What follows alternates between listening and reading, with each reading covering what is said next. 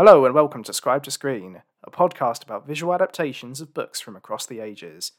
Uh, sorry for being MIA last week. I was busy planning the bombing of multiple political symbols in the City of London. Uh, anyway, uh, I'm Charles, and this may or may not be my daughter, Kim. This week, we'll be discussing a canonical text of My Childhood in an Authoritarian State, Alan Moore and David Lloyd's V for Vendetta, and its 2005 film adaptation, directed by Lily and Lana Wachowski. The blurb on the back of my copy of V for Vendetta reads A frightening and powerful tale of the loss of freedom and identity in a chillingly believable totalitarian world, V for Vendetta stands as one of the highest achievements of the comics medium and a defining work for creators Alan Moore and David Lloyd. Set in an imagined future England that has given itself over to fascism, this groundbreaking story captures both the suffocating nature of life in an authoritarian police state and the redemptive power of the human spirit which rebels against it. Crafted with sterling clarity and intelligence, V for Vendetta brings an brings an unequaled depth of ca- ah, This is a bit epic. V for Vendetta brings an unequaled depth of characterization and verisimilitude to its unflinching account of oppression and resistance. You know, I think that's more text than- than there is in the entirety of V for Vendetta. yeah, Just all on the wow, back. that's a blurb of many words. Well, the complete antithesis to that, here's the film synopsis on IMDb. In a future, uh, 2020, British tyranny, a shadowy freedom fighter known only by the alias of V plots to overthrow it with the help of a young woman. Okay. Sure. Yeah. That's kind of mean to Evie, but fine. Yeah. Shall we jump right into our personal relationship with the book and the film? Charles, would you like to? yeah, I see you actually haven't scripted I usually don't, here, uh, because I can pontificate. That's because you're just going to ad lib it. Oh yeah, I have things to say. So, I said at the end of the last episode that V for Vendetta made up approximately a third of my entire personality between the ages of mm, 15 and 18, maybe? And it shows. Thanks. Even now. Thanks, Charles. Uh, no, okay, so 2012, when I was 15, was a really great year for media for me. I discovered My Chemical Romance, Doctor Who, and V for Vendetta, which Damn. were the entirety of my Trinity. personality. And remain so. I've developed a lot of other interests over the years that have sort of usurped those three, but I think if you know me at all, that explains basically everything there is to know about my personality. Just everything. Yeah, okay, so I So, came to V for Vendetta. Yes. So I came to this uh, film first. My debate coach, when I was in secondary school, said, and I quote, if you want to understand politics, you need to watch V for Vendetta. Uh, thanks, Alvin. okay. Yeah. I can think okay. of worse ways to get into politics. No, no, no. He was definitely trying to radicalize us. So I watched it. I loved it. I was obsessed with that movie. I was just, I was crazy about it. That year, we went to Japan on holiday and went to the big Kinokuniya, and I was just like, oh, it's a big bookshop. I think I shall try and buy a copy of V for mm-hmm. Vendetta. And I finished the whole thing on the plane, and I was obsessed with that too. And that would be the end of the story, except that when I was doing my IB, I decided to write my extended essay on V for Vendetta. And so I wrote 4,000 words on V as a messianic and demonic figure in the book. Which not only will you hear a lot more about later in the episode, but also entirely changed my life because it was in working on this extended essay that I decided that the one thing I wanted to do for the rest of my life was stick post it notes in a book while drinking a cup of tea in a completely deserted classroom. And that's what I did at And the University worth of it, right? Oxford. You never Oh, looked yeah. back. Oh no, I really didn't. it like seriously, I, I went to Oxford because of this book. So thanks, Alan Moore and David Lloyd. Yeah, it's, that's Yeah. quite a lot of baggage. That's a lot of baggage. Anyway, I first approached V for Vendetta drunk. no, I'm just joking. My first exposure to V for Vendetta was four years ago. Holy sh! I'm old. At a film viewing organised by Kim Hey, in her university room hey, for Guy Fawkes night. hey. Kim really wanted us to enjoy this film.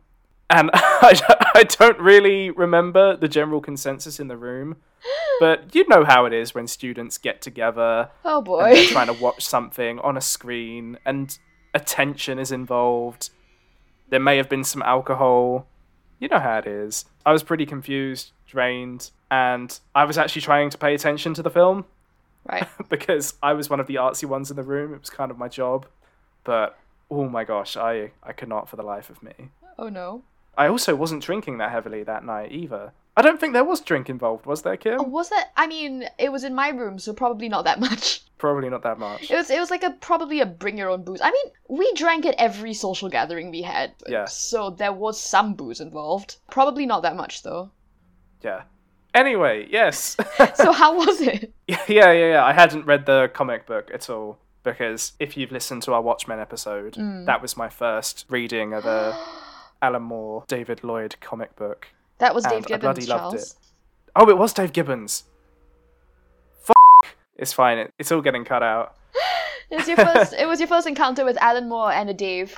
Alan Moore Uh, and a Dave. Associated Dave, yes. And yeah, as soon as I'd read Watchmen, I was like, cool, we're going to have to do V Vendetta now, aren't we? Because I need more. Woo! I need more, more. so, how was it? How Uh, was jump it? ahead to now. I finally read the comic, watched the film again, and I understand it. Yay! Hooray! Much like Evie, I have been converted and radicalized. I understand the ideology now. Yes.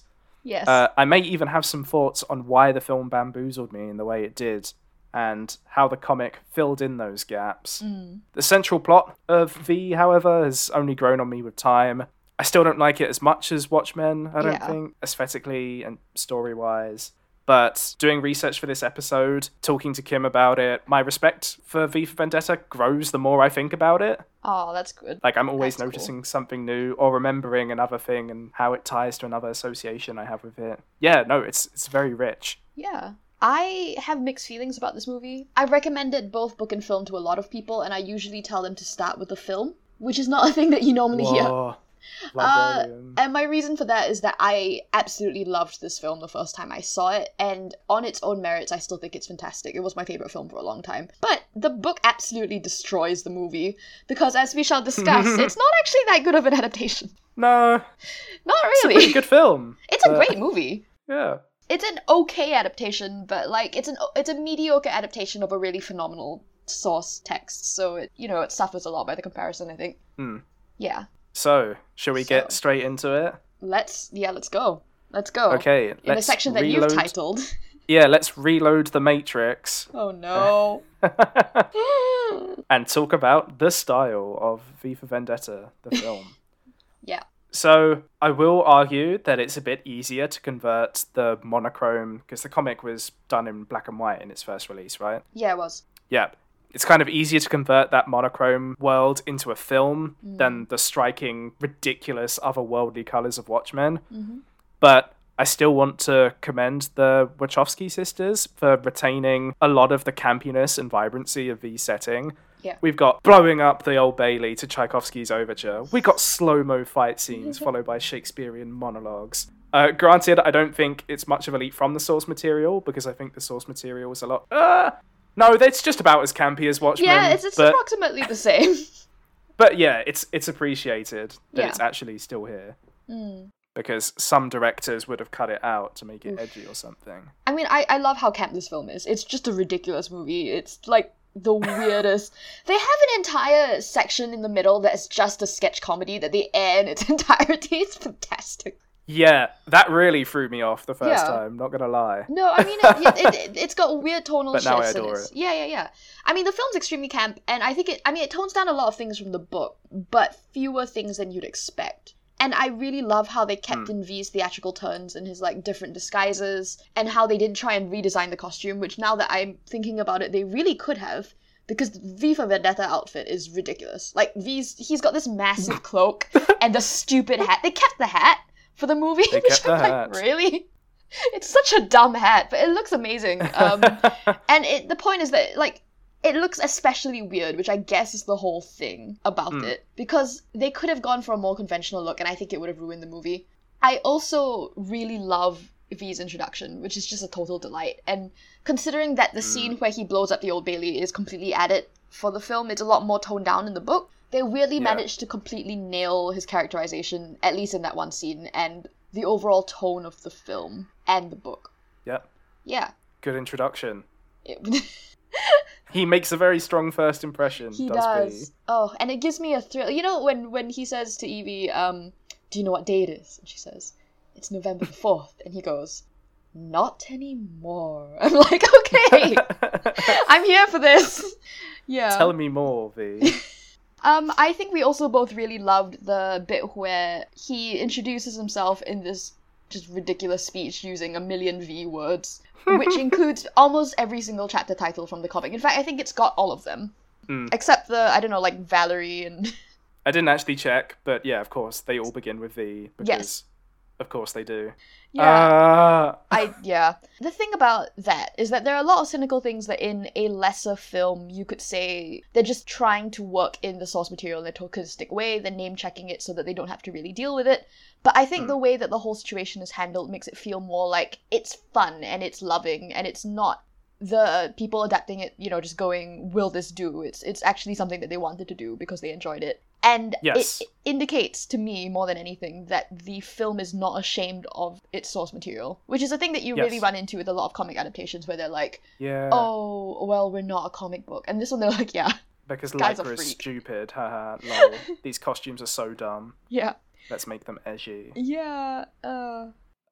you can tell it's a labor of love because it takes something that I mean, you can do chapter title cards in Yeah. films, but it takes something inherently bookish and then makes it super theatrical, Yeah, which totally makes sense for V's introduction and character. Even if it does kind of ruin the realization that you get in the when you're reading the comic that everything begins with V.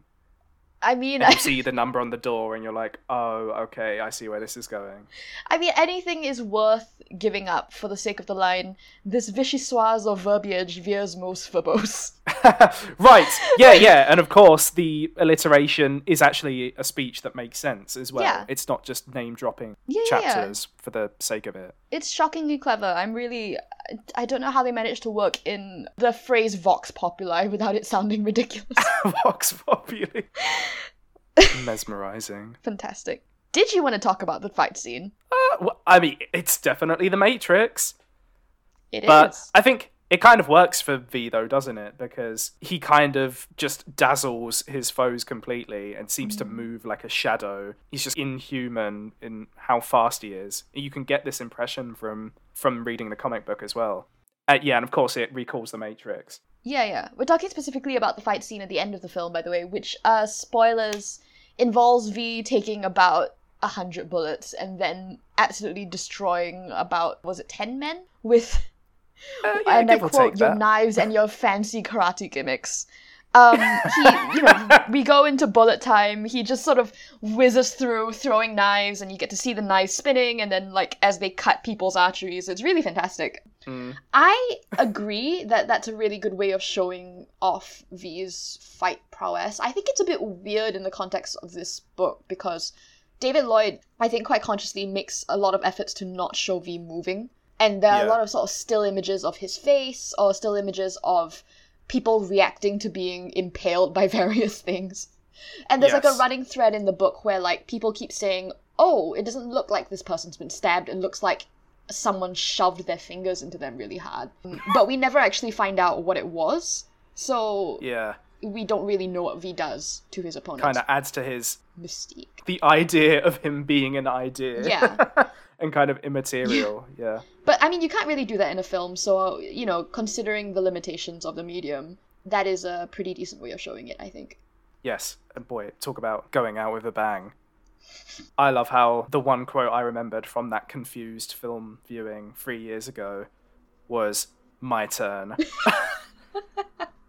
Yeah. just taking the million bullets and then going, "Okay, that was cute. Now time for some karate tricks." Yeah. It's just Oh. moi bellissimo. Fantastic. yeah. I have nothing more to say other than I How can you follow up from that? No, I mean, okay, except to say that, like, I think we're getting all the things we liked about this movie out of the way pretty early. Um, by way of demonstrating that this film is great on its own. And I think I go a step further and say that while it may not be a great adaptation of V for Vendetta specifically, for the reasons that we're going to get into in just a minute, it's not only a great movie of its own on its own merits, but it's also a great comic book adaptation. Were any comic Yeah. book that's not this. Like, I'd love to see the Wachowskis do a Batman thing, just because Ah, yes. in the style of V for Vendetta, because I think it'd be pretty amazing. yes. Yeah, the best Batman movie. Are we getting that? Mm, No, unlikely. No. but yeah, V for Vendetta, the best Batman movie. Hot take. Moving into things that we were less fond of, and I think it, into a great engagement with the original text. Mm. I mean, you especially, Kim. I'm you know, sorry. The queen of character Oh lord. strikes again. Yeah, let's talk about character. So I think in this section we wanted to talk about specifically Evie and V. I mean, obviously this film does a lot of things to the other characters, but first of all, we don't have all day, and second of all, I think we'd both agree that those two characters are the axis on which both book and film turn. I think the book. I was gonna. Say, I said to Charles, I think that the book is very much more Evie as a protagonist, and V as the Yes. deuteragonist, and that's flipped for the film. yeah. Yeah. So in terms of Evie, they give Evie a lot more agency in the movie in a traditional and, in my opinion, superficial sense. Yeah, like yeah. the stakes are kind of heavily weighted against her from the very beginning. Like Yeah, the yeah. police are searching for Evie and some guy dressed as Guy Fawkes, as opposed to just this terrorist. Yeah. They're working very quickly on digging up any information they have about her, and that's Yeah. because she also works at the studio, right? Yeah, she does. At the big broadcasting tower. Evie's quite a lot older in this movie. I think Nat- I think Natalie Portman was in her early twenties when she filmed this, and Evie Mm. in the book is sixteen, so it's quite a big difference. And they translate this also into her being a working professional, so she's a studio assistant at the broadcasting tower. Yes. which you know gives her gives her these great scenes of sort of dressing up as a professional woman and like doing a job that's not packing matches into matchboxes and Yeah. being quite instrumental in V's attack on the tower, which I think are all things that people do when they want to make their female protagonist more active, and you know I applaud that to an extent. Mm. Yeah, Does it work for Evie though? I don't, you know, it In doesn't. the context of the whole film. okay, so Go on, Kim. You know you want to. oh jeez i'm sorry there's a lot of text here okay so my my thesis about this is basically that they make evie into what i've described as in in caps a spirited woman who it is in caps. she's a trademark. she's a spunky strong female character who is able to take care of herself. She threatens a fingerman with mace. She actually does mace a fingerman in the face in the studio. That's it's actually quite a great moment where the guy's about to grab v and she just sort of taps him on the shoulder Taps and then sprays him in the face. It's great. Good job evie. She gets herself involved with v through her actions. I mean despite the fact that he kidnaps her it's because she's in danger from the authorities because she's chosen to cast her lot with v as opposed to her just being abandoned and uncared for and like having nowhere else to go. And Yeah. nobody knows that she's missing. I am also fascinated by the treatment of evie's sexuality and the threat of sexual violence against her because i think it's quite a big thread in book evie's character that she's constantly being put into these desperate obligatory twisted sexual situations even the ones that she does consent to Yeah. yeah Which I she kind of has to. yeah she does like we You know, we to first not be thrown out on the her- streets with the finger men. yeah. We first meet her as an underage sex worker. She's attempting to, you know, try prostitution for the first time when we first see her. It's her first day. And she later enters a consensual and quite loving relationship with Gordon Dietrich, but it's complicated by the fact that he's, I don't know, what, 30 years older than her? And Yeah. also she he she like literally picked her out of a bin and she's sort of been like living in his house and eating his food and he propositions her by being like evie i need you to move out of that bedroom i gave you because i need it for stuff. Why don't you sleep Uh, in my room? Yeah, yeah, that that does happen. Oh, yeah Oh, which like she's i guess thankfully quite pleased about because she's actually really happy about this. She likes him a lot and Yeah. you know to all appearances she seems to love him and be happy in their relationship but that doesn't take away from the fact that this is quite coercive yeah. and And evie of does it's also not going to end well.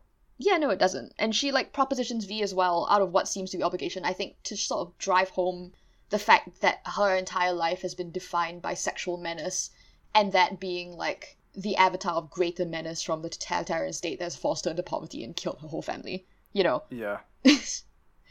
and in the film, Evie is both her relationship with Gordon and her sex work is translated into her potentially sleeping with him to get ahead, which is still Mm. coercive, but sort of less so, especially since she's a lot older. And also, we find out that Dietrich is gay, so he was never a quote unquote sexual threat to her in the first Sexual place. threat. Yeah. Yeah.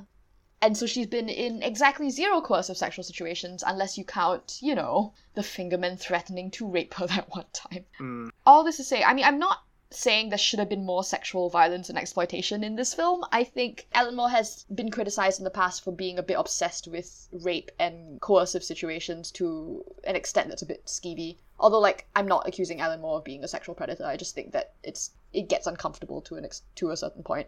Yeah. But what this does, in my opinion, is make Evie look a lot less vulnerable to exploitation in general, and a lot more autonomous and inviolable. And it diminishes the development a lot more because the book Evie starts at a lower place and ends up in a higher place than the film Mm. Evie does. Yeah. Yeah, and even when the situation isn't sexual at all, even when it's completely abstract, philosophical, ideological, uh, she's arguing with V much earlier on in the film Yeah. than she is in the comic, where she's just kind of dazed by the entire situation and needs to take it all in. Mhm. I think, as a general rule, in the comic, Evie's arc is more about understanding V's ideology because Alan Moore's going pretty hard on that anarchist Yeah. train at this time. Yeah, ultimately coming to understand why he needs to die and how that fits into his ideology. Yeah, yeah. In the film, the arc is more understanding the, the necessity of violence. Question Yeah. mark? Yeah, Yeah. but also not. Yeah. Because I mean, presumably yeah. V doesn't want her to be a violent figure after the film's events.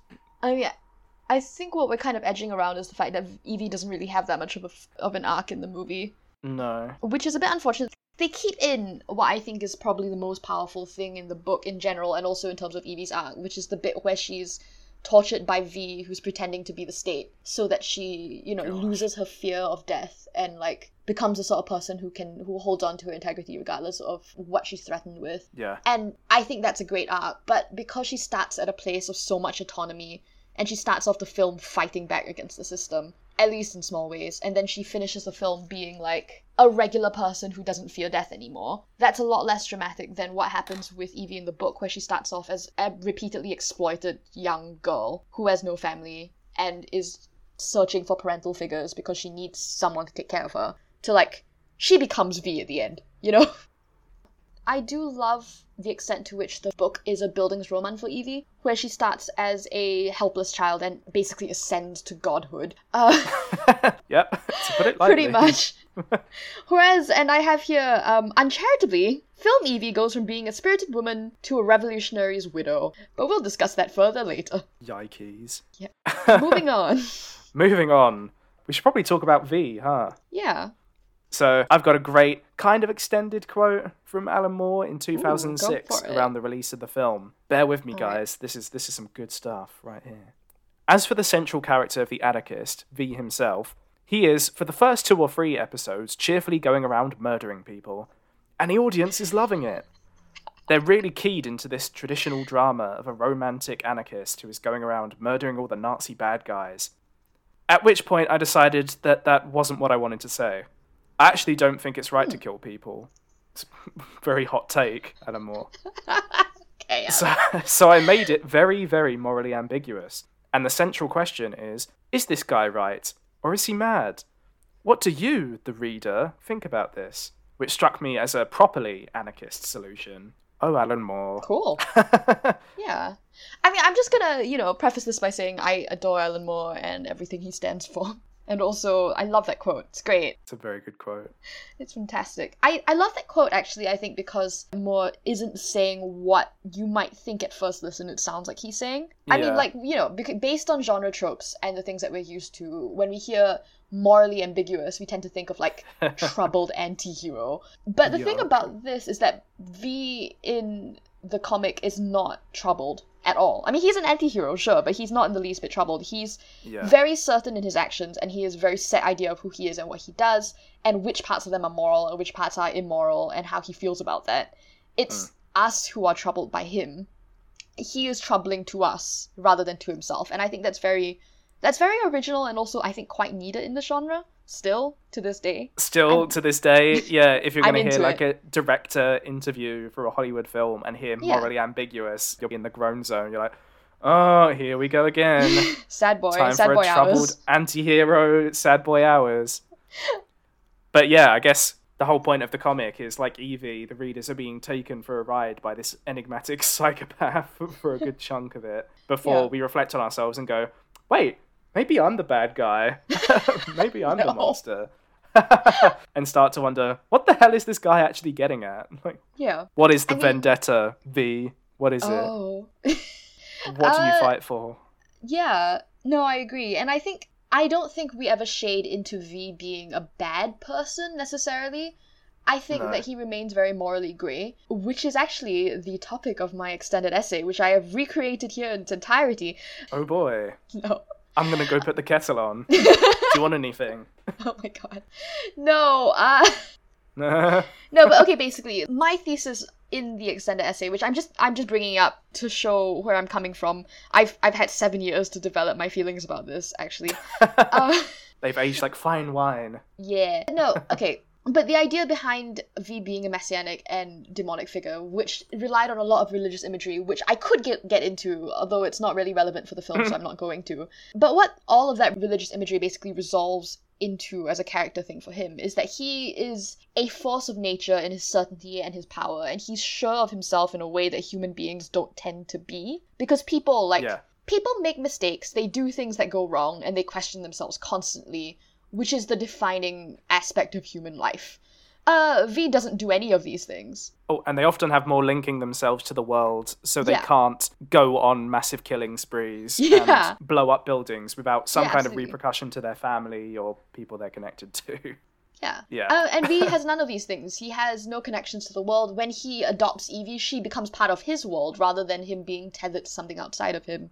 And, you know, as he says, V isn't flesh, he's an idea. And I think this is a hmm. lot truer in the comic than in the film for this very reason, because of V's godlike power, where he controls fate. He apparently knows things that he has no way of knowing, like how Gordon died. And it's never explained how he knows that, by the way. He just does. Yeah, Finch getting into his mind is a quasi spiritual rever- rebirth that's drawn in the images of like literal being born again as he climbs out of a cave chanting La Voie, La Verite, La Vie, which, uh, for all you non French speakers out there, translates to the way, the truth, and the life. And I know this because when I googled it for my extended essay, I like sat in my seat going, oh my god, oh my god, oh my god, for five whole minutes. And for all of you French speakers out there, I'm sorry for that pronunciation. Oh, f you.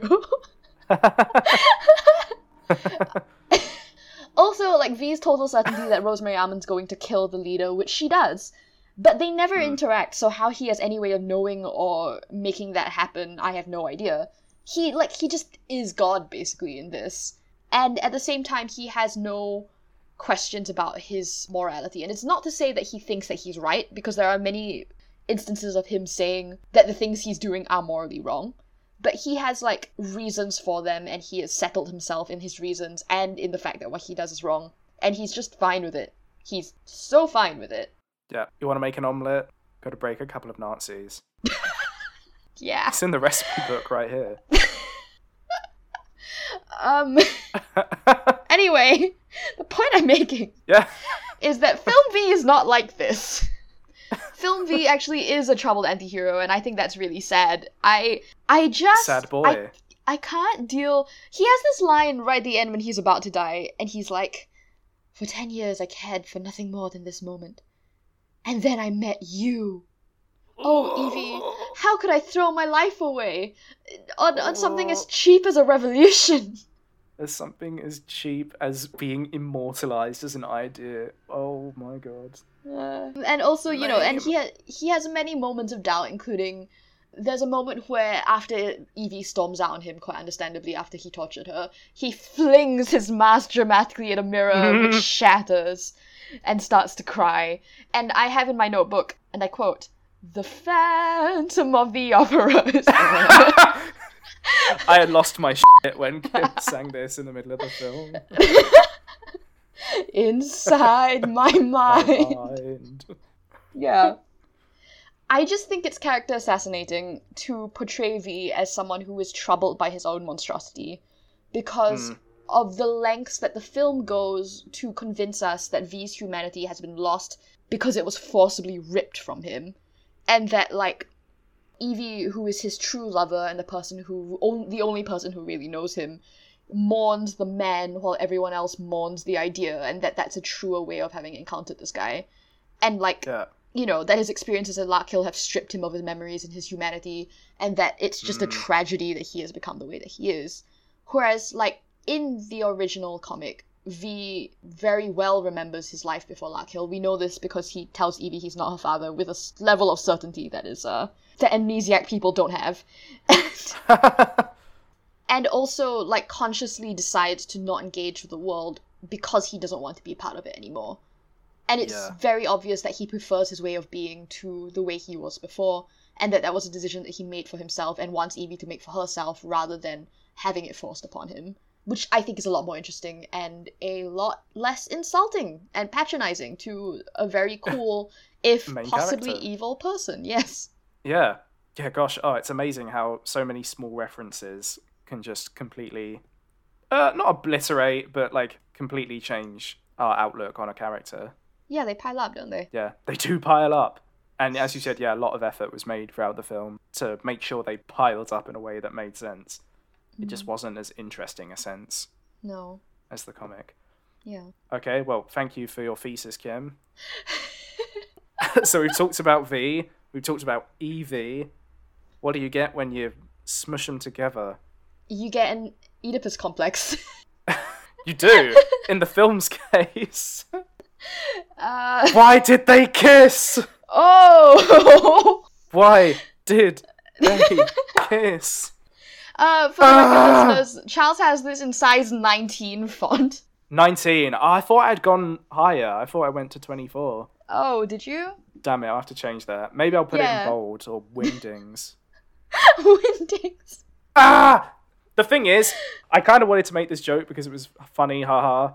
But also, now that I've read the comic and watched the film for a second time, I actually felt Kim's pain at the decision that was made here. The first time I watched the film, I had no idea what Kim was going on about. I was like, look at this sappy English student. Bearing in mind I was also an English student, getting choked up about art, getting annoyed with uh, change. Art.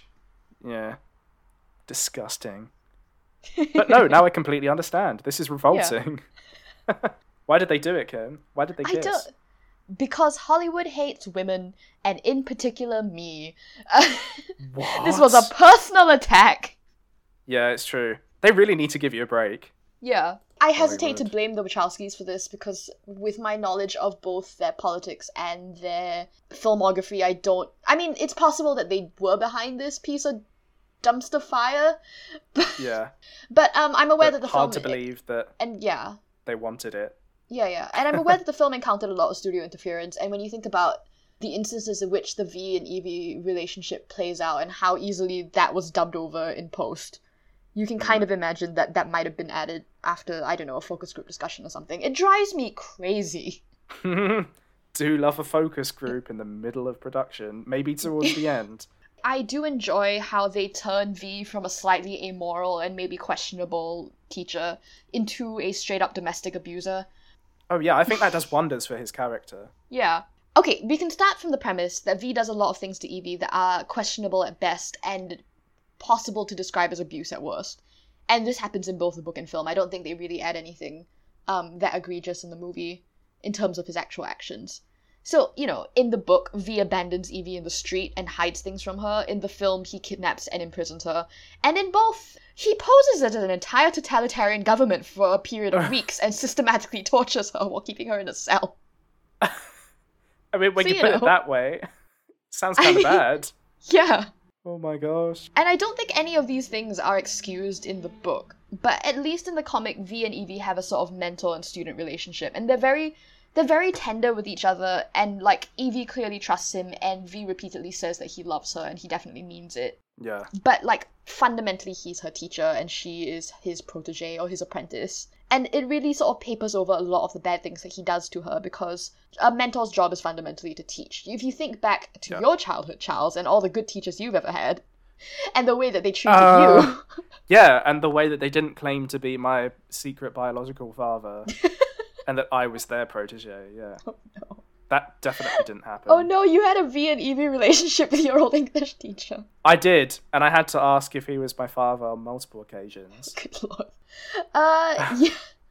But I mean, basically, you know, we we all love a good teacher who is kind to us, and I think that's probably the best sort of teacher. But I think we'd accept, if not if not from our lives, then at least from watching kung fu movies, that it is possible to accept a certain degree of crap from your teachers without it Right. com- completely ruining your relationship. I mean, Yeah, tough love. just think Kung Fu Panda for a second, and think about how abusive that relationship would look if they were lovers. That's not where I thought that reference was going. I saw kung fu movies, and I was expecting like the Karate Kids or nope. I mean, Straight jokes on you, I haven't watched any animated of them. not even Kung Fu Panda. I have watched Kung Fu Panda. That's how I know. Next week on Scribe to Screen Yes, we do Kung Fu Panda. Kung Fu Panda. I mean, my point being that, you know, as Evie's mentor, V can torture her. And, like, she has every right to be mad at him, but the fact that she eventually forgives him and is just, like, fine with it is not that weird to us, I think. Not but a romantic context. relationship is not that. You know, you don't want your romantic partner to torture you in order to educate you. I don't particularly want to be educated by my romantic partner at all, frankly. I mean, ew. Uh, you know, you want you want a partner, you want an equal, you want someone who respects your autonomy and consults you in designing their behavior and like doesn't do things that violate your agency, like locking you in his subterranean dungeon or pretending to be a totalitarian government and systematically torturing you for a period of weeks. You know, like an abuser. yeah, that's pretty non-ideal. I'll agree with you there. Yeah. I think personally the thing that really gets to me is this scene where Evie confronts V after she finishes with the torture thing and realizes that it was him.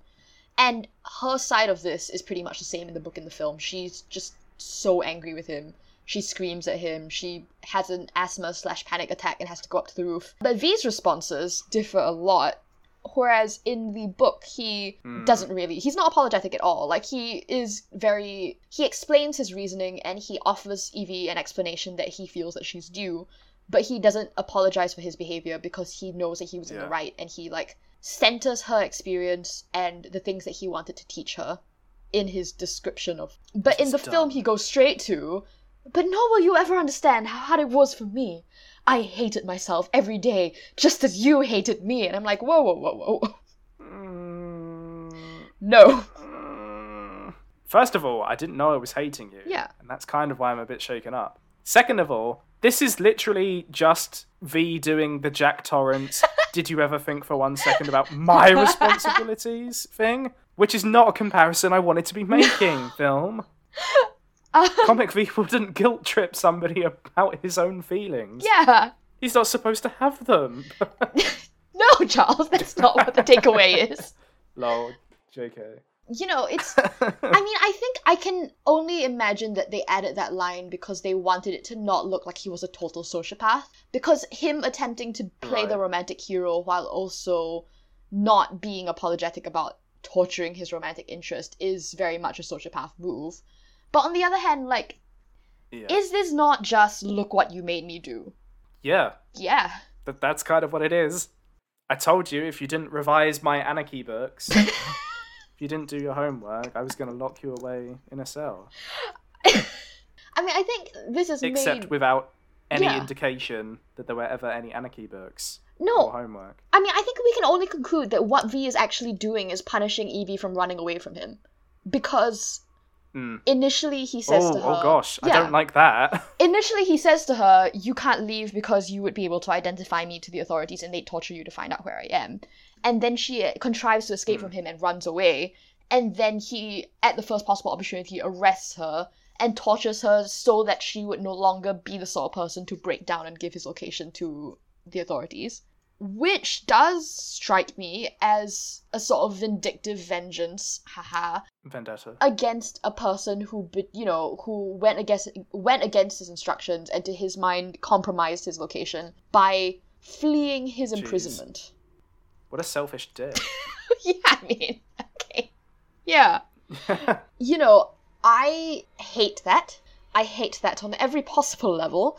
Thanks. And I hate, it. even more because Evie loves him and kisses him and makes a whole thing about how sad it is that she's basically been widowed by his love of revolution. Um, and the film idealizes their relationship as, I don't know, the one bright spot in his horrible, horrible life. Yeah.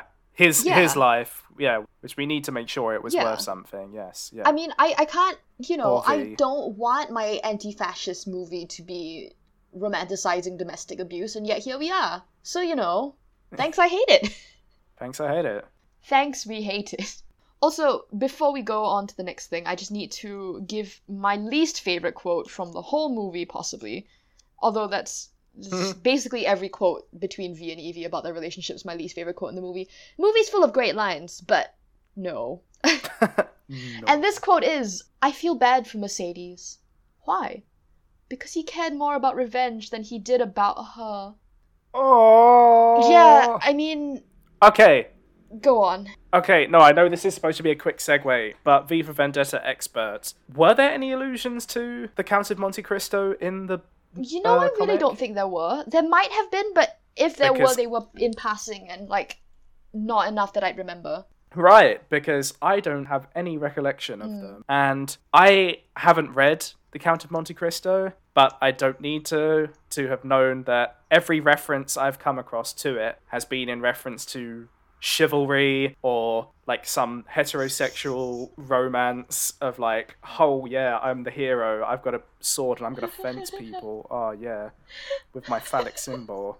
It's like very a macho It is quite, yeah. kind of uh, chivalry and Mercedes is I mean Stephen Dedalus like idolizes her in Portrait of Wait, Artist really? as a young man. Yeah, and when Stephen Dedalus idolizes you, uh, something is wrong with your reputation in But did I'm Edmund. Dantes leave her his second best bed? Is the question. he, he might have done. That would be the honourable thing to do. Um, I think this segues very nicely Oh, onto gosh. our next segment, which is described as Charles. Keep your politics out of my comics about authoritarian regimes and terrorism. Um, and this segues very beautifully into the next segment because we have this in two parts basically. The first one entitled "The Revolution Will Not Be Gendered," where we talk about the, the queering of fascism and revolution in the comic and the straightness of the movie. We'll be coming back to Edmund Yeah. Dantes and V and also Gordon Dietrich in a little bit. But first, we wanted to talk about the gender politics of fascism. Charles, would you like to take this away? Yeah. Yeah, gosh, obviously this is something I think about extensively every day. no, uh, I was just struck reading the comic for the first time just how many matriarchal figures there are in Yeah. the comic. So every high ranking party member V assassinates, and even some of those he doesn't in the end, is in thrall to some feminine symbol, whether it be the dolls, the statue of justice above the Old Yeah. Bailey, in Susan's case, a feminized computer which he seems to think that makes him above everybody else because it's not really a kind of warm sexuality. It's completely cold and Rational. mechanical. Yep. It's, yeah, it's kind of odd. Kim, you alluded to Alan Moore's obsession with sex and kind of the portrayal of rape in his comics. That's a different matter entirely. But when it comes to sex and politics, for me, it kind of simplifies like the motivations of the fascists somewhat into that trite like the weaknesses of the fascists are women. Right, right. because of course they are. Like behind every great man there has to be a great woman. And, uh, and relies on this idea that sexual relationships are a primal necessity. Right. and of course it's all tying into this macho fascist masculinity that to be successful you need to perform to the party and everyone around you. It, it just feels a bit neat and simple to me. Oh, that's interesting. Don't don't you think that as well? Like sleaze does exist in Yeah. real world politics. Yeah, I mean, just look at our current prime minister. No, I fully agree with you on that. And- yeah.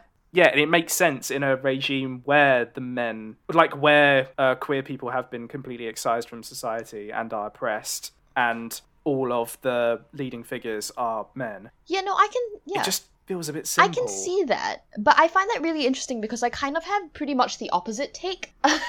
Really? Yeah, no. Ah. No, I agree that there's a lot of sex in this, and I think that your way of reading it is definitely a valid reading of what Alan Moore's doing with all the sex stuff. But I think that, in my opinion, the sex stuff is sort of clumsily and maybe a bit problematically, but still like attempting to sort of queer the gender dynamics of fascism as we'd expect them to be.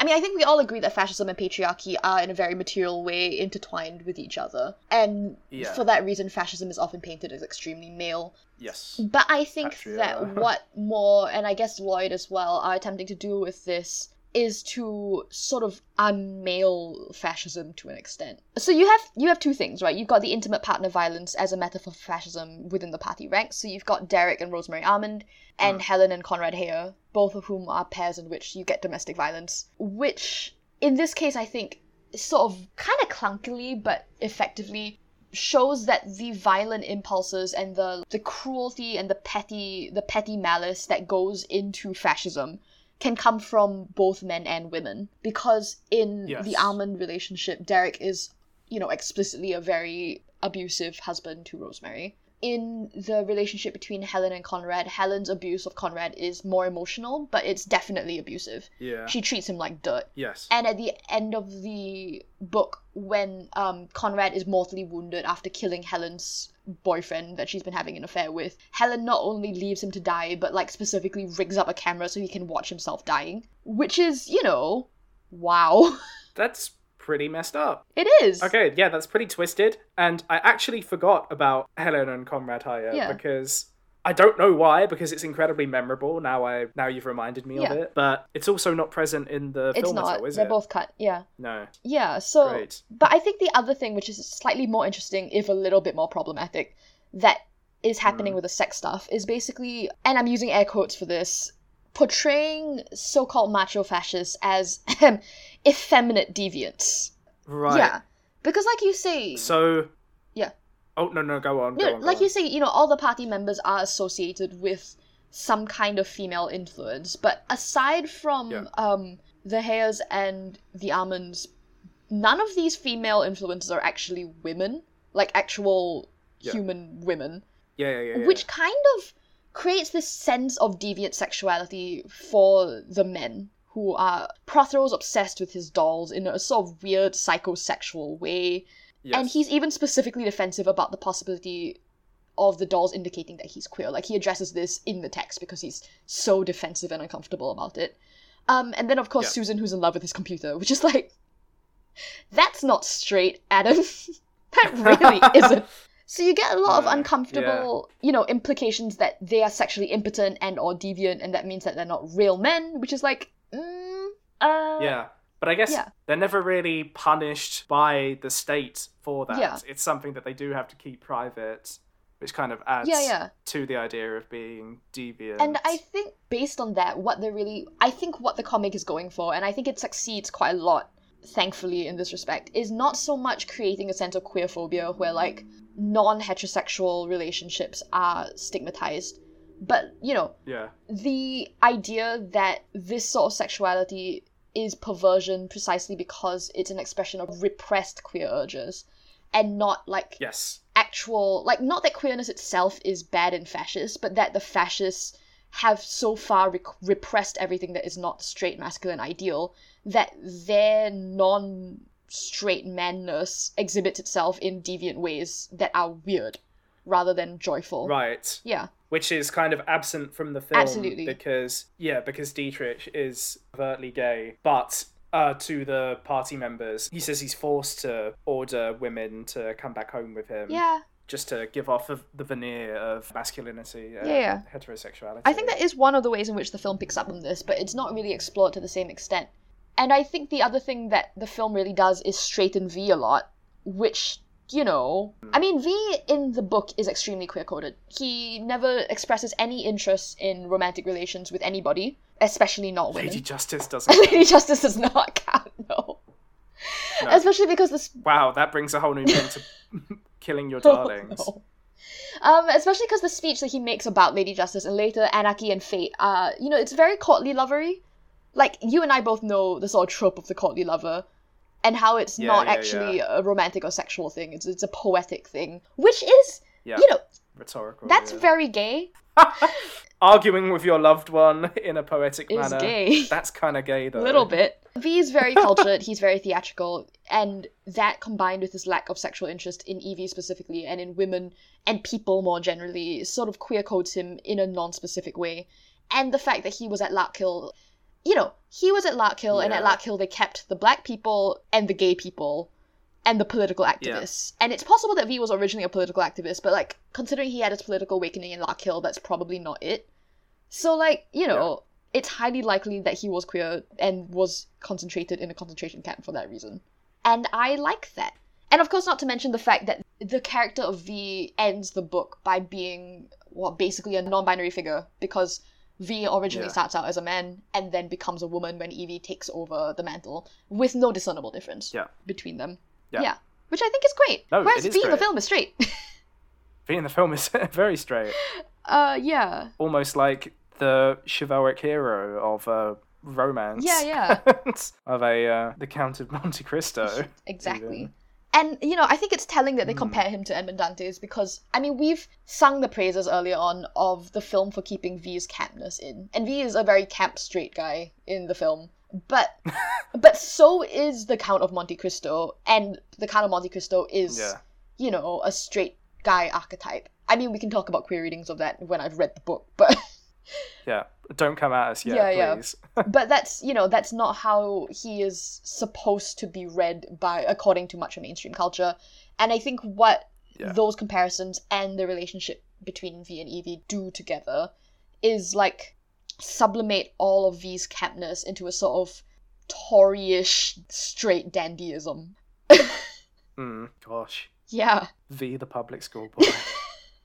right you know you know plus that plus the loss of helen and rosemary and the fact that evie's role in the revolution is a lot more passive and the erasure of susan and prothero's weird stuff and the fact that like they even go to the lengths of renaming the leader and he's now adam sutler because apparently susan sounds too effeminate for them Mm. also you know hitler Sutler, Hitler. yeah I bet the crew was cracking open a bottle of champagne when they came up with that one. Eh? Woo, we're so smart was so funny. Yeah. And, you know, the film is not fascist. I'm just going to put that out there first. But I have to say that because what I was, you know, what I'm going to say is basically that I think that by purging the text of a lot of its queerness, or at least, if not all of it, then at least a large amount of it, or a, a large amount of its overtness, it kind hmm. of leaves us with a world where the fascists have won to the extent that everyone in it is a straight person, and more specifically a straight man Yeah. which is kind of uncomfortable. Yeah, that that's kind of uncomfortable, and I think you're absolutely fair to say that. Yeah. It's also just kind of a really generic ending, just in its genre. So it kind of loses an element of diversity and originality in that sense as well. It's true. But before we move on, I think we have to talk about very brief uh, one exception to this, which you know, Gordon Dietrich. Hello, Gordon Dietrich, portrayed by Stephen Fry, playing himself. playing himself. Stephen Fry as Stephen Fry. He does it so well, though. He is very good Stephen in it. Stephen Fry does Stephen Fry so well. He's genuinely very charming. the one trace of where V's queer coding is kept in the film Yeah. is through parallels to Gordon Dietrich, who is paralleled pretty hard with V, Mm. but then also is Evie's mother.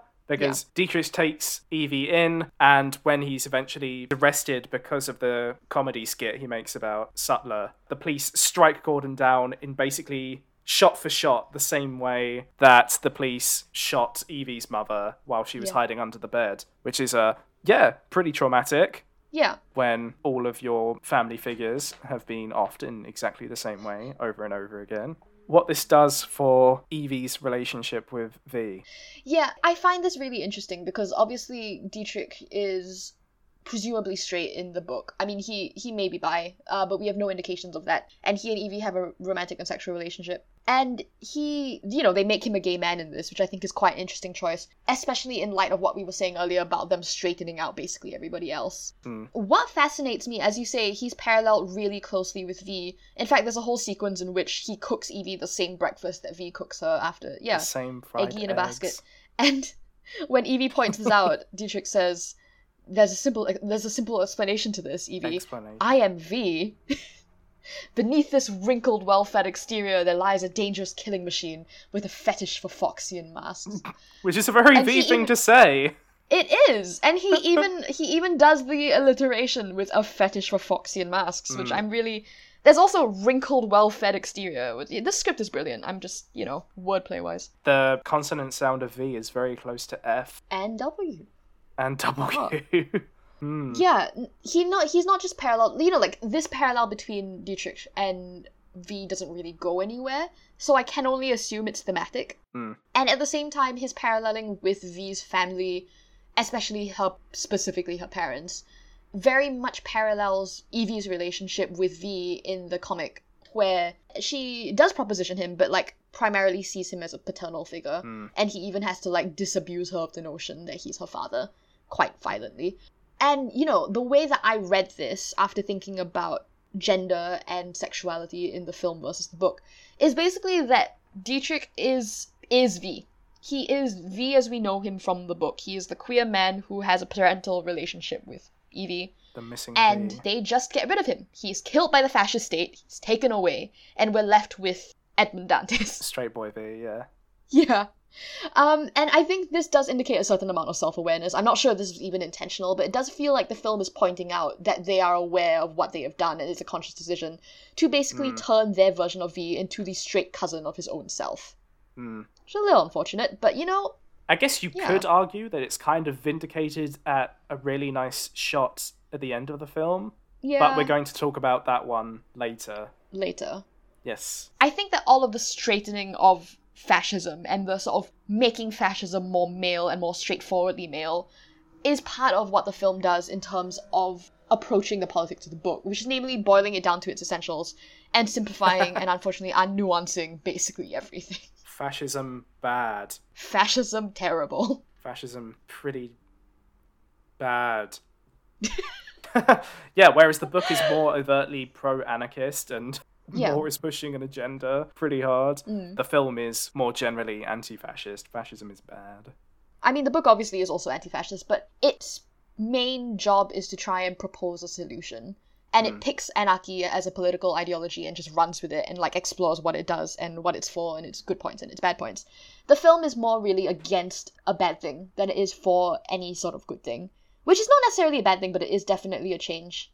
I was also really interested in how they treat fascism in both the book and film. Mm. I think in the film it comes across a lot less as lived experience and a lot more as cartoonish villainy. You know, the the book shows fascism as an imperfect system of control. You've got a thriving underworld. You've got sex, drugs, rock and roll. yeah. Uh, you know, it gets kind of messy, yeah. yeah, it does. It does. I mean, like fascism is defined in the book by violence and oppression, but in a way that feels messy, lived in, imperfect, and I think in a way that is a lot truer to real life. True because to real life. there's no way of exerting total control over everybody. I mean, you, you exert a lot of control over a lot of people, which is why authoritarianism is authoritarianism. Yeah. But you, you know, there there are gaps, and I think the main, the you know, the main horror of fascism in the book is not so much the control as the way that like it warps everybody into the ugliest version of themselves and creates a society that is just hostile in every respect, even the free parts. Yes. Yeah. and everyone is forced to go along with Mhm. it. That was one of the things that Moore stated quite a lot in interviews, Oh, yeah. also in the early 2000s. Uh, it's funny that you basically repeated Alan Moore's own point that he wanted the fascists to be believable. He said they're not monsters. Mm-hmm. They're human beings who have like chosen to be complicit with the order of the day. And the order of the day is fascism. And they could use that to gain power and get ahead. Yeah. So uh, they did. At the expense of yeah, a lot a lot of people. Yeah. I mean, I the book is all about the banality of evil and the evil of banality. It's about everyday misery and the way that Mm. fascism isn't 1984. It's just everything sucks all the time. Yeah. In the film, fascism is a dystopian nightmare straight out of Pick. 1984 is quite a good comparison with John Hurt's Sutler on the big TV screen. Yeah, yeah. Big Brother styling. Mm, yeah, It's an obvious comparison. exactly. Aesthetically. Yeah. Um, it's it's efficient. It's put together. It seems to work like clockwork. There's it's it's fascism as fascism would like to be seen. It is the perfect idea of a Nazi regime. You know. Mm. There's also extra focus on the secret police aspects. I mean, obviously the book is very invested in them as well, but here it's it's a whole thing. I mean, Creedy doesn't even appear until midway through V for Vendetta, and he's quite like the comic, and he's quite ineffective and is murdered at the end. Yeah, they're just kind of like a bunch of thugs. Like even the way they're dressed, they're not like in uniform Yeah. as such, as they're just a bunch of dudes who have been given power. Yeah. Yeah. Whereas they've got SWAT teams in the film who are all dressed up in military gear. Yeah, yeah. I mean, you get the state as a faceless bad actor. I mean, and it's funny to say it's faceless because we do see the faces of fascism in this film quite Yeah. clearly. But the state itself is like this monolithic. It's it's almost like what fate is meant to be in the comic. It's this it's this all powerful, all controlling monolithic machine. Yeah. And I think in a way that is a disservice to the actual realities of fascism, which, as we know from observing fascist regimes past and present, I mean, hmm. yes, they have the concentration camps, and yes, they have police control, and they have the destruction of the free press, and all of those things. And those are the worst excesses of fascism. But fundamentally, people gonna people, and fascism is the worst possible expression of that, rather than everyone suddenly turning into Robocop. Yes. oh my god. Yeah. and that's where the cartoonishness Exactly. lies. Yeah. That's where it begins. Also, and I think, do you want to take this one? Because I know we both felt this. I have Yeah. here St. Mary's, as if fascism itself wasn't bad enough. Yeah, in the film, is there a virus in the book, it's or just is a it regular just plague. Holocaust? Everyone's sick because the nuclear. Yeah. It's just a plague. Okay, and one of the one of the cover-ups, cover stories for the Lark Hill concentration camp is that they're testing on humans to provide a cure, Mm. right? But in the film, they go the extra mile and insinuate that the state actually created this virus as a bioweapon and then launched it at Ireland. Mm-hmm. Oof. Uh, uh, Oof. So that's that's opening a new can of worms. Yeah. But I think it's one that makes sense. Mm. You know, the Britain Britain that is portrayed in V for Vendetta is is English. It's not British. It's it's English. Yeah. It's London. It kind of makes sense, but it kind of belabors the point Yeah. as well. Is fascism not bad Yeah. enough? You know, do we also have to go to the lengths of creating a virus just to solidify the fact that England is safe and the rest of the world is falling apart? You know, wasn't the nuclear war in the rest of the world enough? I mean, I don't have an issue with the suggestion that fascist governments come to power by attacking their own citizens or that fear is the biggest weapon that they have or any of those things that the storyline brings up. I think my main issue with it is just it seems both redundant and reductive. It feels like someone said, Yeah. you know what the worst thing about Hitler is? He burned down the Reichstag and blamed the communists for it. Right. Yeah, yeah, yeah. Random event at like the beginning of their rise Yeah. to power instead of the long term implications yeah. of that, how they f over culture. Royally. I mean, isn't fascism bad enough without having to have them cheat in order to get into power? Even if you Yeah. chose fascism as the best possible option, isn't it bad enough to fight for that reason in itself? I think, no, they have to go a bit too far and burn down a nice building. yeah. Everybody goes, oh no, that was a good building. Uh, I mean, that took me ages to build. I think that's an example of the film going slightly too far in its mission to make every politic in from the book black and white. In this case, it Hmm. goes from black to blacker, and I don't think it had to be. I think fascism's a pretty credible enemy without having to attribute biological warfare to them as well. Yeah. saying. I think by contrast, the other thing that they do to increase the contrast between the revolution and the regime is that, you know, the anarchy of the book is dissolved into a just sort of more general, palatable, revolutionary spirit. There's a whole there's a segment in both the book and film where people go a bit crazy and like V deliberately engineers a period where people run around and shoot up bodegas with impunity. But in Yoik. in the book it's described specifically as Charles, can you pronounce this word? I I don't it's German, isn't it? ah, die Verwirrung. Thank you. Confusion. Yes. Yeah, confusion, chaos. And V specifically describes it as chaos and not as anarchy, and as like a thing in itself that is bad. It's just the growing pains of something better. Whereas, you know, it's treated in the film as like not so much a necessary evil as all part of the plan to engineer a glorious revolution. And for that reason, like, you know, the book is very ambivalent about the value of anarchy. It ultimately comes down on the side of anarchy, but does acknowledge that it involves a lot of violence and chaos and looting and thuggishness that is not Yeah. positive. It's just worth it. Whereas the film's very much like Revolution's great and it's pretty and we play nice music and there are fireworks. You know, it's like fireworks night, Except guys. that- you remember the fireworks except with night? regime change. Regime change. Uh, yeah, oh, and I yeah. mean, that's better than what this year's oh no. Guy Fawkes Night's Oh, going to God. be like, I suppose, Uh, with just our household. no.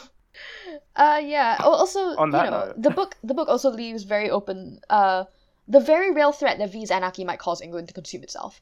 In fact, Hmm. they he even says when he's dying, they must decide what they'll do. Will they create a utopia of their own, or will they descend into total violence and kill each other? I mean, that's definitely possible. Will they? Won't Yeah. they? It's up to you, reader. What but you know, at the same time, it asserts that even if everybody just destroy society, is totally worth it because society as it is is not worth having, which I think is very powerful as an anti-fascist Yeah. statement. The film has neither of those messages. The film doesn't go, fascism is so bad that even if we descended into total chaos and destroyed society and ate ourselves, it would be better than this. They were just like, fascism's bad and good news, everybody. We have solved the problem. I have brought the fireworks, and I'm putting on a show. It's significantly more optimistic about the probability of successful revolution, uh, which I find comforting Yeah. but also less complex. Mm. Yeah, yeah. I think the prime example of this optimism comes with how uh, the Wachowski sisters write Finch as a resoundingly heroic Mm. character who is completely converted by V's cause and even pops up at the train tunnel at the end just to challenge Evie to reassert her lack of fear of death and whatever, which was pretty well established when she was tortured for weeks on end.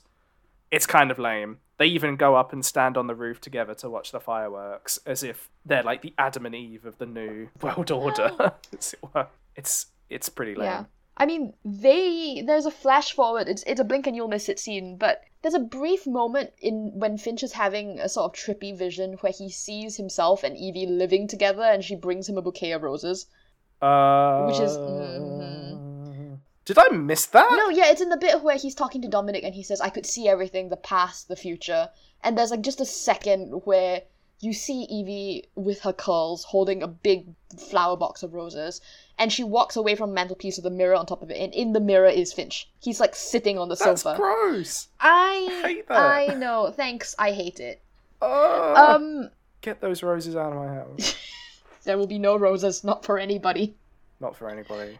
Yeah, I agree that Finch is a perfect example of this. I mean, I'd say that Finch is, you know, represents the ambiguity of the ending of the book. He has Mm. a whole conversion experience that is like the most literal possible description of converting to a religion. Or like at least in the Christian rhetoric. You know, he like strips naked, sprints out of a concentration camp or having an LSD bender and stands in the sun, uh, stands in the center of Stonehenge with his dick out and his arms raised in a fantastic V motion while the sun rises at his back and he's like, "Yes!" And then he immediately. This is a serious comic book. he immediately goes to kill V and he's really happy about this. and at the end of the book, he just like the very, very last panel of the whole book is not V, is not Evie, it's Eric Finch walking down the highway out of London into the unknown Yep. as the whole country walks for into an unknown future with him.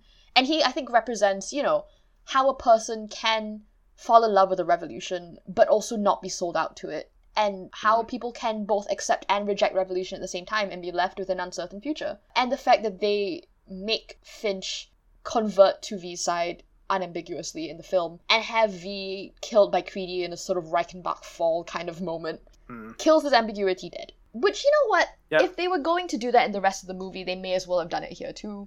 I like a bit of consistency. I am not going to complain about it. But, you know, it is what it is. yeah, so at the moment they're free for free on character assassinations. oh no. Oh, Oh, boy. Eric. When will it end?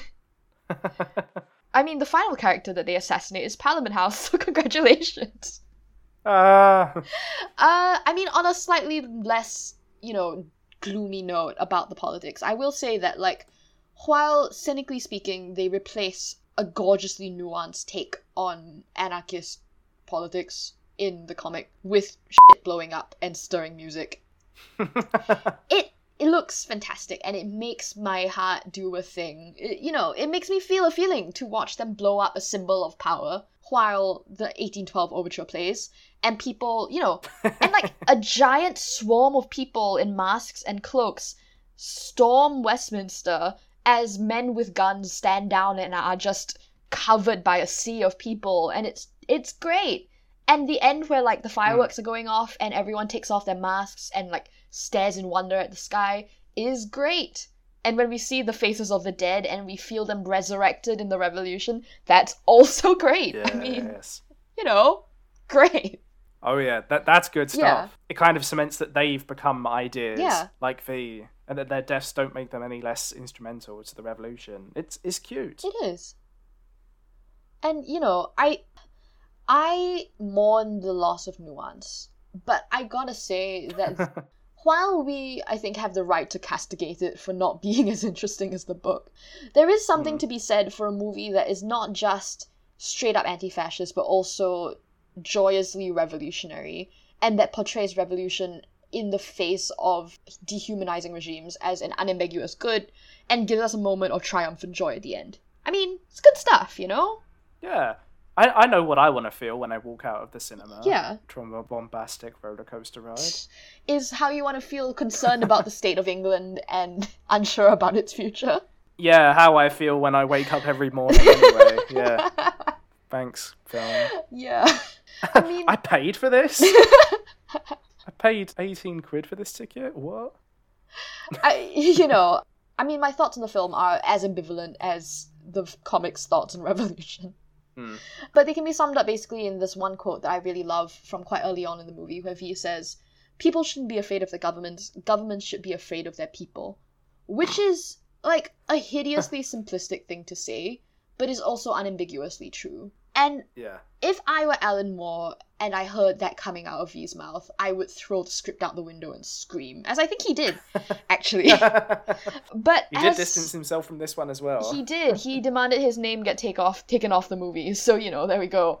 Oh, Alan. But as a 15-year-old child just coming into politics, mostly from Tumblr and like debate in school, I ate that up. I was like, heck yes, you're right, V. People shouldn't be afraid of the governments. Governments should be afraid of their people. And I mean, mm. like, what are movies for if not to radicalize 15-year-old children against fascism? Yep. Is it not enough to see V large? he was very large. He was an entire crowd of people. A whole nation. Isn't it enough to see Hugo Weaving not at all? Except when he's dressed as um Rookwood. Oh, that's It's right. very obviously Hugo Weaving. Oh yeah, yeah. Oops. Anyway, On to our final segment.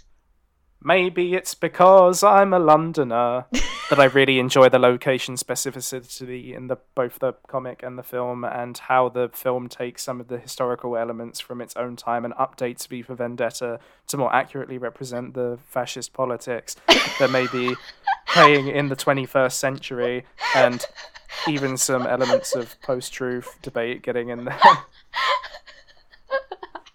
Uh, but yeah, yeah. I think what we want to say in this section is that the what? Oh crud! I just said it. I just said it. two times play Maybe that. it's because you're a Londoner. Maybe it's because I'm a Londoner that I've completely lost my train of thought. This hit too close to home. oh no. Can we talk about how this comic was written in the first term of Thatcherism and the legacy of those politics is still in play today? What the actual frack? Mm. Why? So much of V for Vendetta is resident in British society today. Yeah. And what I think is even more impressive is that the film actively alters elements of the comic story to bring them closer in line with how fascism has manifested itself in the 21st century. Yeah. And it's So- aged remarkably well as well. And so has this quote from Alan Moore that I'm going to use to illustrate my point. Please do. So he also says this around the release of the film. It seemed to me that with the kind of Reagan Thatcher axis that existed across the Atlantic, it looked like Western society was taking somewhat a turn for the worse. There were, to put it lightly, there were ugly fascist stains starting to reassert themselves that we might have thought had been eradicated back in the 30s, but they were reasserting themselves with a different spin. They were talking less about annihilating whichever minority they happened to find disfavour with, and talking more about free market forces and market choice and all these other kind of glib terms, which tended to have the same results as an awful lot of the kind of fascist causes back in the 1930s, but with a bit more spin put upon them. The friendly face of fascism. Hmm. Fair enough. If that's not canned fake news, then I, I don't know what is. Fascism with a human face. The face of Guy Fawkes, in fact. I mean, what? No. That's how it's been uh, co opted. No. Yeah, so to give some more context, the comic V for Vendetta was based on Moore's belief that Margaret Thatcher would lose the 1983 election to Michael Foot, who may have been a co- point of comparison by the tabloids for Jeremy Corbyn, but we're gonna we're gonna sweep that under the rug. so Moore expected Michael Foot's Labour government to completely trounce Margaret Thatcher's, to come in and disarm the UK's nuclear weapons, and thus leave the UK untouched by the nuclear war that besets the world in V for Vendetta. Uh, he did admit later that this was quite a naive view. yeah. I'm not sure he could see the Falklands War coming, to be honest. I'm not sure anyone could. But it's still quite resonant today, I'd say. Yeah. I mean, those politics have defined Toryism, yeah. conservatism, and even Labour was forced to move towards The right. Margaret Thatcher's legacy. We've basically had a Thatcherite government for the last years. and in the it UK. shows. It, and it shows. you guys haven't had a socialist government in 40 years, and it shows. I mean, we haven't had a socialist government in more than 40 years, and that shows as well. Sorry. Yeah, no, I, I must say that I am remarkably impressed by how well the film carries this context into a more modern period. And, like, I mean, while we talk about the film being a lot less specific in terms of political theory, I think it keeps a lot of the specificity in terms of the granular detail of the times and the culture and, like, the ways in which fascism comes about in the period that it's depicting. Yes. I mean- Sutler was a Tory. They actually say that, which I'm really into. they did. Eat Uh, that. he was a. Tory who was discontent with how liberal things were getting. He was a Tory. like? She was a country. Can I make it any more obvious? he was a Tory that didn't like Europe. He was a backbencher. Uh, oh lord. Yeah. Yeah, I also think that some of the changes really bring the context of the film to the 21st century in the way that the de- the same details in the comic bring it into in line with 1980 politics. yes. I'm thinking especially of how the fascist state in the film is Islamophobic as well as racist, and I, it, you know, Islamophobia doesn't really show up much in the comic. I mean, I'm not going to say that Islamophobia didn't exist before 9/11, but it definitely became a lot more of a thing post 9/11. Yes. Yeah, And its influence was very marked on all Hollywood films coming out yeah, yeah, around that time as well. yeah, and like the fact that you know Muslims specifically are on the fascist government's hit list alongside people of color and gay people really situates the world of V for Vendetta in the film in a post 9/11 world, which Yeah. you know I think is great. I which think is it's still great. realistic. It still yeah, could unfortunately. happen. Yeah. It's as much a landscape of the time and today as the Uh. anti Windrush stuff was of the 1980s and today. And today.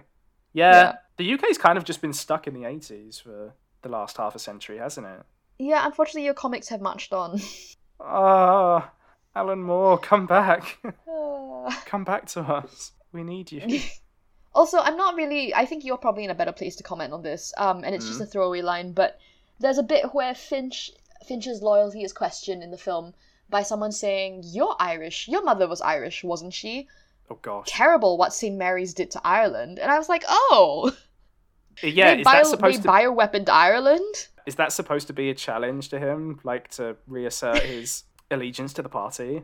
I mean, I think it was. What am I supposed to say to that dude? Yeah, they killed my family.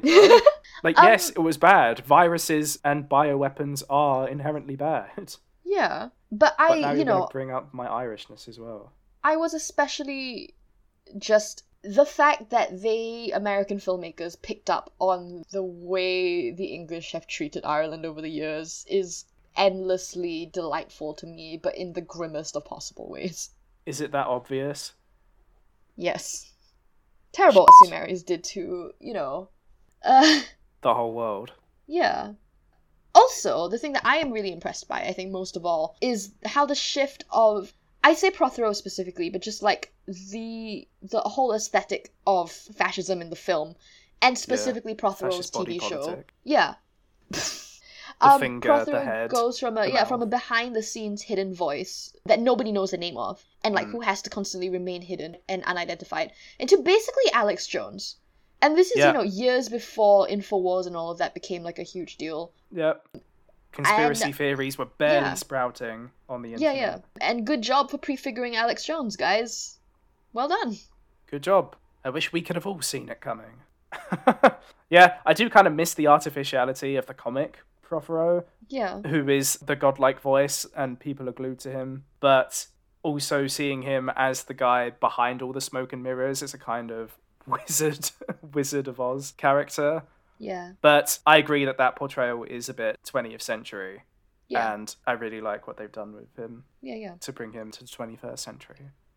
Yeah, and I think you know, I think the Wachowskis and their team, you know, they really grasp the shift in fascism from the twentieth to the twenty first century. I don't think fundamentally the ideology has changed, or you know, the obsessions with like racial purity and economic might have changed at all. But, like they've more aesthetically, populist and yeah, exactly. sophisticated.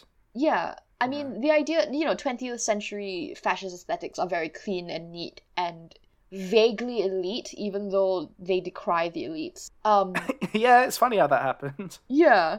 I mean, it's Hmm. you know, it's it's organized around sort of a stiff upper lip, macho, like quiet strength kind of thing, despite Yeah. all the shouting and the stomping. Uh, 21st Yeah. century fascism is very Infowarsy, and it is based on I think celebrity culture and histrionic expressions of of emotion that 20th century fascists would probably want to keep behind closed doors. Hmm. And yeah, and the film nails that in a way that the book doesn't, I think. And the book shouldn't because it was set in the 80s or written in the 80s, but you know, there we go. It's also kind of impressive how the film uses the aesthetics of the 80s, early 90s Thatcherite era Oh yeah. uh, through, yeah, through those grainy news broadcasts that Mm. anybody who has seen, uh, this is a bit later than when Moore was writing, but Yeah. the miners' strike or like the poll tax strikes or basically any of the discontent during the Thatcherite period, you'll instantly draw those parallels between those newsreels and what is happening in V for Vendetta. It's a very quintessentially English riot. And yeah, to see American movie pick up on that is Yeah. really quite special. Yeah, I mean, I think the film does a remarkably good job of being British-ish, despite the fact that it was made primarily by Americans. I was really interested to see how I felt about the Britishness of the film. I first saw this film years and years before I even decided to move to England, and like I was, I'd been an Anglophile pretty much since I watched V for Vendetta, mostly Oh, no. because of Doctor Who and Sherlock.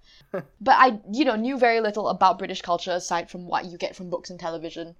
And now I am a person who has lived in England on and off for four years, and I know a lot more about it. So, like, watching it again now, it's interesting to think about basically non British people who are outsiders to the culture but are nonetheless enthusiastic about it, which is exactly what I was like before I, you know, when I first saw this movie.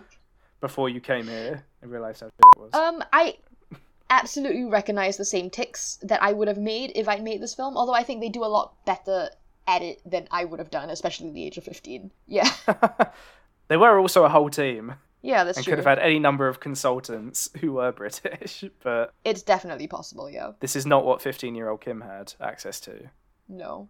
No, not at all. I mean, as somebody who has lived in England for most of my life, I can confirm that the mm. film does capture urban London mannerisms and dialects pretty well without making everyone hilariously cockney for no reason, which Hollywood is wont to do. It's not like Crazy Rich Asians level of gratuitous regards to location shots either. Right, You know, right, people in real life protest outside Westminster every day. They protest in Trafalgar Square. You know, this is normal because those Mm. icons are shoved down our throats all the time as being seats of power and imperialism and symbolic and blah. right, right. The Old Bailey appears once when it's blown, promptly blown to smithereens. There was like one shot of the BT Tower as the broadcasting studio where Evie works, but it, that makes sense if you're going to pick a seat for your national broadcasting Yeah. studio. You know, it's another national symbol. Yeah. But nothing about this film really shoves I Heart London t shirts down my throat or says, let's have a cup of tea, one sugar, tally ho. Raise your pinky up. Charles swiveled slightly in his chair as he said tally ho, and I just like had this image of him riding away on a horse. Tally ho. Oh, oh, I can't spin all the way around because my I'm using a headphone jack and a wire. Hi-yo, silver away. Yeah, no, I I didn't feel like I was living in a theme park version of London, which is what happens a lot when American movies set things in London. I think Set things that I- anywhere. yeah. I mean, but especially England for some reason. It's like Harrods. Uh, they just set the whole movie in Harrods. oh. They don't even get as far as Leicester Square. Um, but I think you know, I, if the only things I point out that sort of indicate that it's not as British as the book that was made by actual British people, they lose out on specific granular detail, especially sort of geographical stuff. I love these dying words where he says to Evie, "The Victoria Line is blocked twixt Whitehall and St James," which is directly under Downing Street, Yes. apparently. Uh, which is not something I knew because I had no idea where Whitehall and St James are. At least I didn't when I first read the book. You've been to the park, Um, I believe. I mean, I know where St. they are Park. now, but I'm still not Londoner enough to make the connection automatically. And I mean, for for various reasons, they cut that for the film. I have no problem with that, but that's just an example. You know, the Victoria Line, just the whole Victoria Line situation, The whole Victoria. line. but also because they hyperfixate on some things about British culture in the manner of a person who is way more excited about cultural features than like Mhm. an actual jaded native would be. Yeah, yeah. Um, we see Guy Fawkes all the time on the Yeah. And by, by some things and certain cultural features, I yeah, I just mean Guy Fawkes. Like they love Guy Who? Fawkes. Who? Guy Fawkes was a hero. Who? It's a hero of our times. But what of the man? I think the last time I heard anybody mention Guy Fawkes was in primary school. Oh, wait, seriously?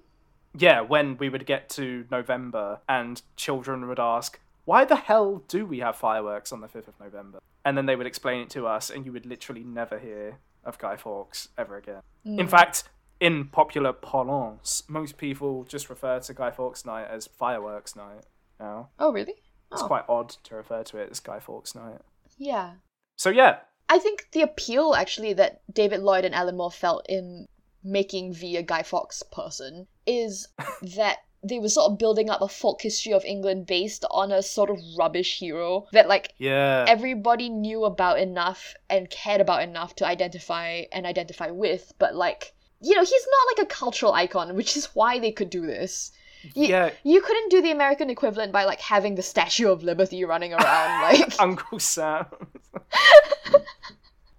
yeah, yeah. Um, there's an interview where Alan Moore talks about the first time David Lloyd presented to him a drawing of V, and he said, "This is fing ridiculous. I love it." yeah, yeah. And I believe the exact quote makes so much was um I have this essay actually. I should try to find it. Kim's got the book out. I've got the book out. Uh let me see. It's Beware. Ah, yes. Read the script. While I was writing this, I had this idea about the hero, which is a bit redundant now we've got. Can't read the next bit. But nonetheless, I was thinking, why don't we portray him as a resurrected Guy Fawkes, complete with one of those papier mache masks and a cape and conical hat? He'd look really bizarre, and it would give Guy Fawkes the image he's deserved all these years. We shouldn't burn the chap every November 5th, but celebrate his attempt to blow up Parliament. That's David Lloyd, by the way. I love him. He's so cool. David Lloyd. And I think that indicates, you know, that the fact that Guy Fawkes is celebrated by the comic in large part because he's a bit rubbish and everybody hates him and they like to set him on fire and they thought it would be fun to turn him into a folk hero. And it might just be because the culture context has changed somewhat because V for Vendetta was so popular, but I just find it really amusing that the, Wachowski, the, the Wachowskis at all were like, we love Guy Fawkes, and so does everybody in England. If they only remember their history, they'd remember how much they love Guy Fawkes too. I'm like, okay, Yeah. sure. I love that. That's really funny. it's very cute. You know, as a coder, I was frankly shocked. I mean, I loved Guy Fawkes, at least the V for Vendetta version, when I went to England because, you know, love this book and also this movie. And when I was there, I was like, y'all celebrate Guy Fawkes night, right? And they were like, yeah, Who? we watched Yeah, begrudgingly. explode." Yeah, it's kind of cold outside. Do we have to? Uh, I was I was disappointed. You guys have forgotten a very great citizen, and you no longer commemorate his holiday. And frankly, it's time to blow up Parliament House. okay, yeah, I'm all for it. the last year's parties have been pretty sh- anyway. Make a nice change. Uh, I bet there's lots of flammable stuff in there. oh, Boris Johnson is full of hot air.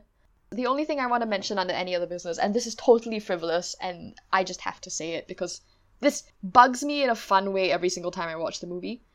Finch's bug disrupting device, where he like very ceremoniously takes out this device and lays it on his table, and it unfolds itself in a cool high tech way and disrupts the bugs in his office, is literally mm. just a folding book light with a white bulb. Like they swapped out the white bulb for a red one, and it's a cheap ass folding book light made of plastic. And I know I I recognized it on sight because I had one of those as a child. Are you sure you weren't just being watched? you weren't bugged. Ha ha. Anyway, I had one, and like I, you know, a lot of people make a big thing out of how, especially in sci-fi films and TV shows, people make props out of everyday objects, and how there's like a there's like a communicator in Star Trek that's just a book light folded in half and painted gold or something. But I was just really amused hmm, by this Sonic because they didn't even. will never catch on. I mean, they didn't even paint it gold. They didn't even. They didn't do anything to it. It's just a book light.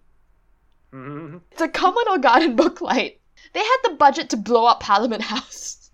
Yeah, they blew all their budget on blowing up Parliament House. Yeah. Yeah. So that was my any other business, and I couldn't end this episode without mentioning it. Okay, I'm glad you got that off your chest, Kim. Thank you. So, Uh, shall we conclude? yes, final thoughts. Hmm. V for Vendetta, created by Alan Moore and David Lloyd, and published over the entire course of the 1980s, is uh, it's probably my favorite comic. It's a gorgeous character study, a compelling portrait of British society, and a powerful and brilliantly nuanced political thesis. It's thrilling, painful, absurd, and I'm gonna say it, better than Watchmen.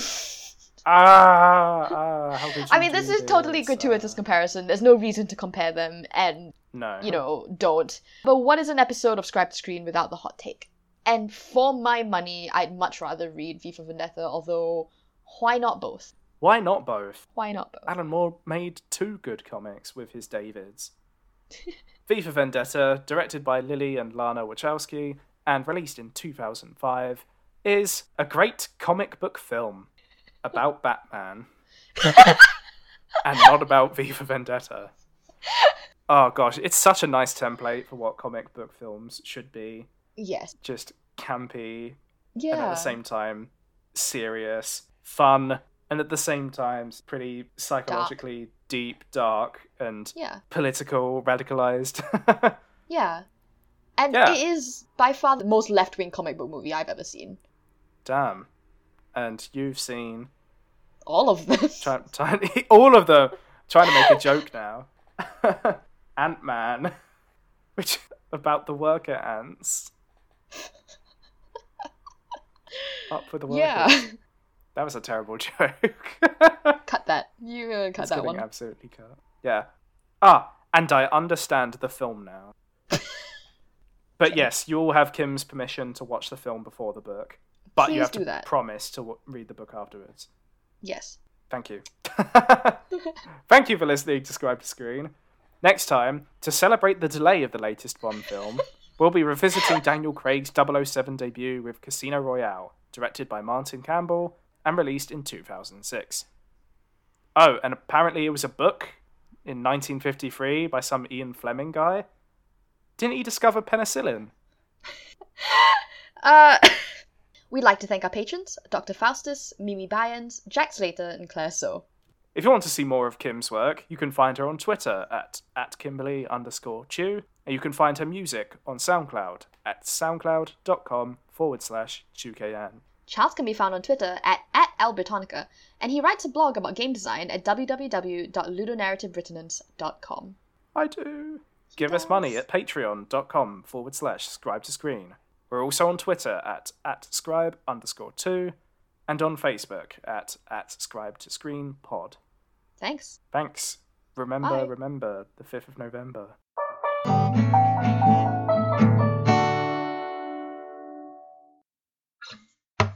Evie, I am your father. No.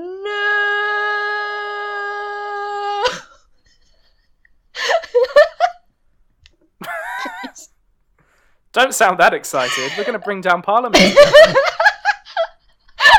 there could be fireworks and everything.